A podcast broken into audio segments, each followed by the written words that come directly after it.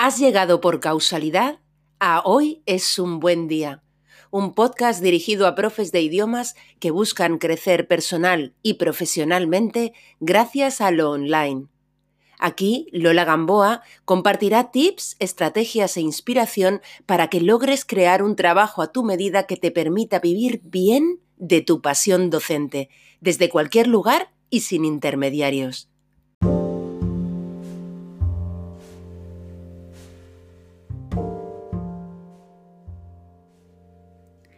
¿Alguna vez has hecho un curso online en el que te sentiste o sentiste poco o nulo acompañamiento docente y no deseas que tus alumnos puedan llegar a sentirse así en tus propios cursos online?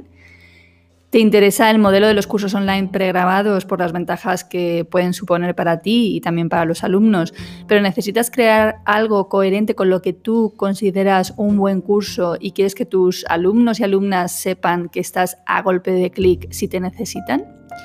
Bien, pues hoy es un buen día para hablar de cómo cuidar de tus alumnos online desde el minuto cero.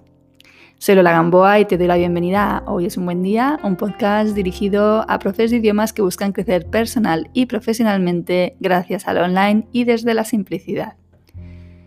Los cursos online, eh, especialmente los pregrabados, enlatados o en vídeo, son el ejemplo perfecto de lo que es un producto digital escalable. Esto es, un producto en el que vender más es decir, tener más alumnos inscritos, no implica necesariamente trabajar más. Con un curso pregrabado, cada nuevo alumno suma en ingresos, pero no necesariamente al menos en horas de trabajo.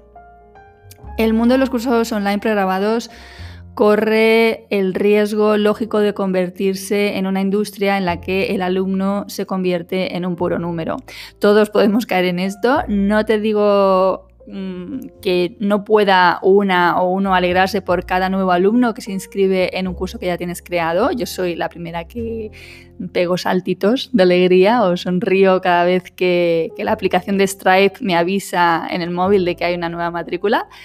Pero si bien es cierto que es un formato que permite un número ilimitado de alumnos, esto no tiene por qué significar que perdamos de vista lo más importante como profes, además de que el curso cumpla su cometido, es decir, que posibilite la transformación en nuestros alumnos para la que fue concebido.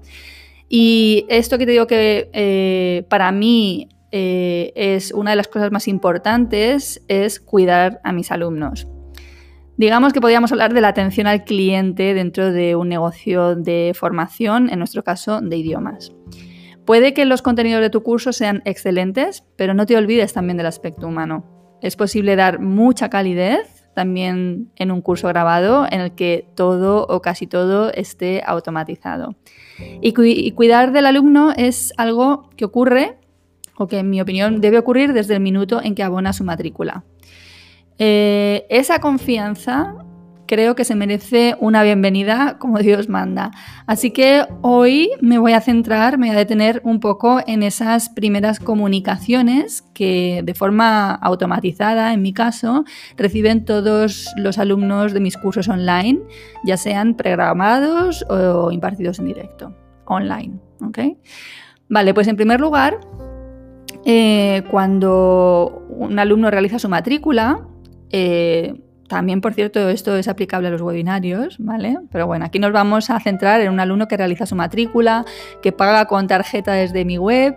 Bueno, pues a continuación siempre eh, va a haber una página web de gracias que yo he configurado, ¿no? la que se denomina la Thank You Page, en la que mm, ya sea en un vídeo o bien por escrito le confirmo que se ha realizado su inscripción, que ya está dentro y que va a recibir una serie de emails. Normalmente va a recibir tres emails.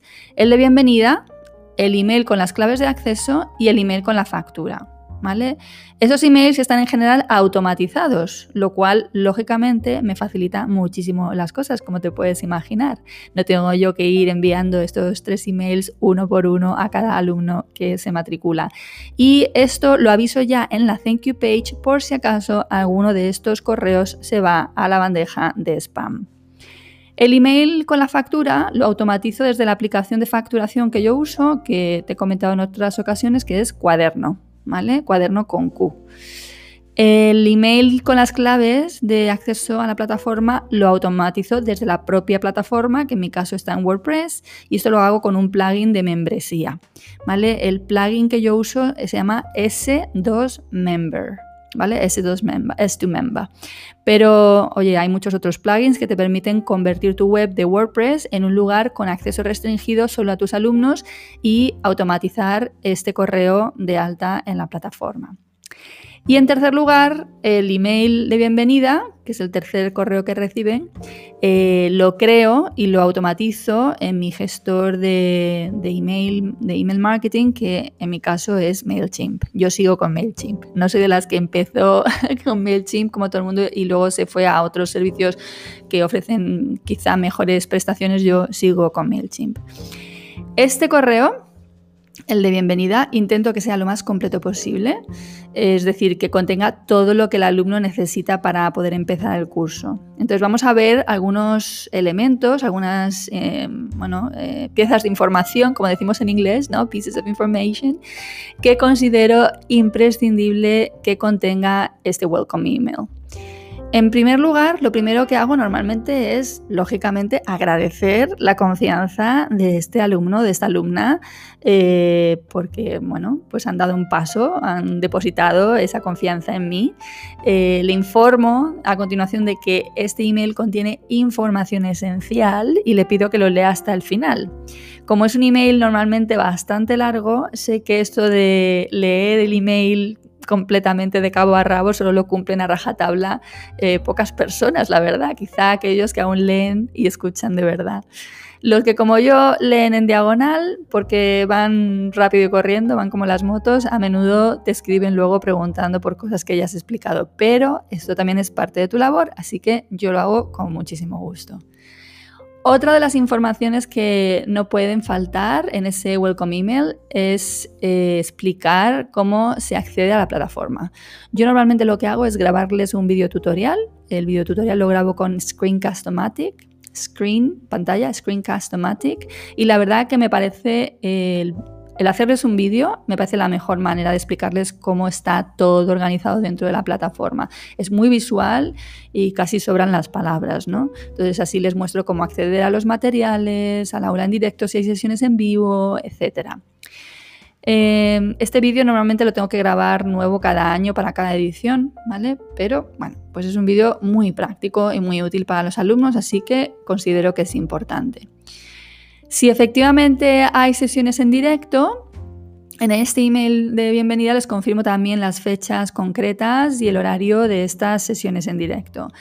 Además, eh, como normalmente creo un grupo privado en Facebook para cada curso, es en este primer email de bienvenida, en el primer, bueno, de instrucciones, en el que les mando el enlace al grupo y les pido que soliciten el acceso al mismo. También les digo que si no están en Facebook, que no se preocupen, ¿vale? Hay que tener en cuenta que hay gente que no está en Facebook y, y entonces en estos casos les aviso de que realmente los hitos importantes del curso se van a anunciar por email. ¿vale? En muchos cursos los alumnos tienen además que hacer un primer cuestionario en el que yo lo que quiero es que me pongan en situación de lo que ya saben sobre la temática X del curso, ¿vale?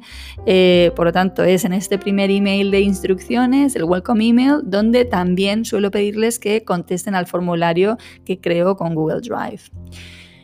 Por último, pero vamos, no es una lista, no es un numerus clausus, ¿vale? Esto siempre queda abierto. Otro elemento que con frecuencia incluyo son los consejos prácticos para una mejor experiencia cuando realicen la clase, ya sea que vean la clase en directo, en el caso de que haya directo, como si la ven en diferido, ¿vale? Entonces les recomiendo el uso de auriculares, etcétera, ¿ok? Entonces, como ves, el email de bienvenida puede contener bastantes secciones y esto puede hacer que sea, como te digo, muy largo y que poca gente sienta realmente ganas de leerlo hasta el final, ¿no? Eh, entonces, utilizar títulos para cada sección, redactar párrafos cortos, es decir, facilitar la lectura es algo que te recomiendo que hagas para que el alumno sepa inmediatamente de un vistazo saber dónde encontrar eh, cada cosa en ese correo.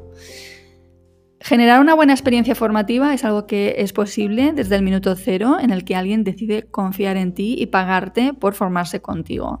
Ya con estos primeros pasos podemos, puedes generar en el alumno la confianza de que te preocupas por él y de que por lo tanto está en el lugar adecuado.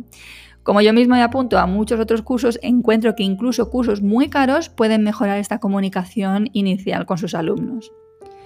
Por último, el hecho de que sean pasos que tú puedes automatizar, porque como te he dicho, yo estos tres correos los tengo automatizados, esto no tiene por qué restar ni un ápice de humanidad a estas comunicaciones. Cúrrate los textos, piensa en todo lo que el alumno necesitaría saber para poder empezar con buen pie y siempre, siempre demuestra que estás ahí para ellos si te necesitan.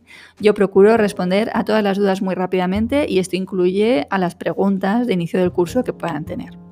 Bien, pues aquí lo vamos a dejar por hoy. Espero que te haya servido, me alegrará saber que así ha sido. Así que me despido, no sin antes desearte como siempre que tengas un gran, gran día.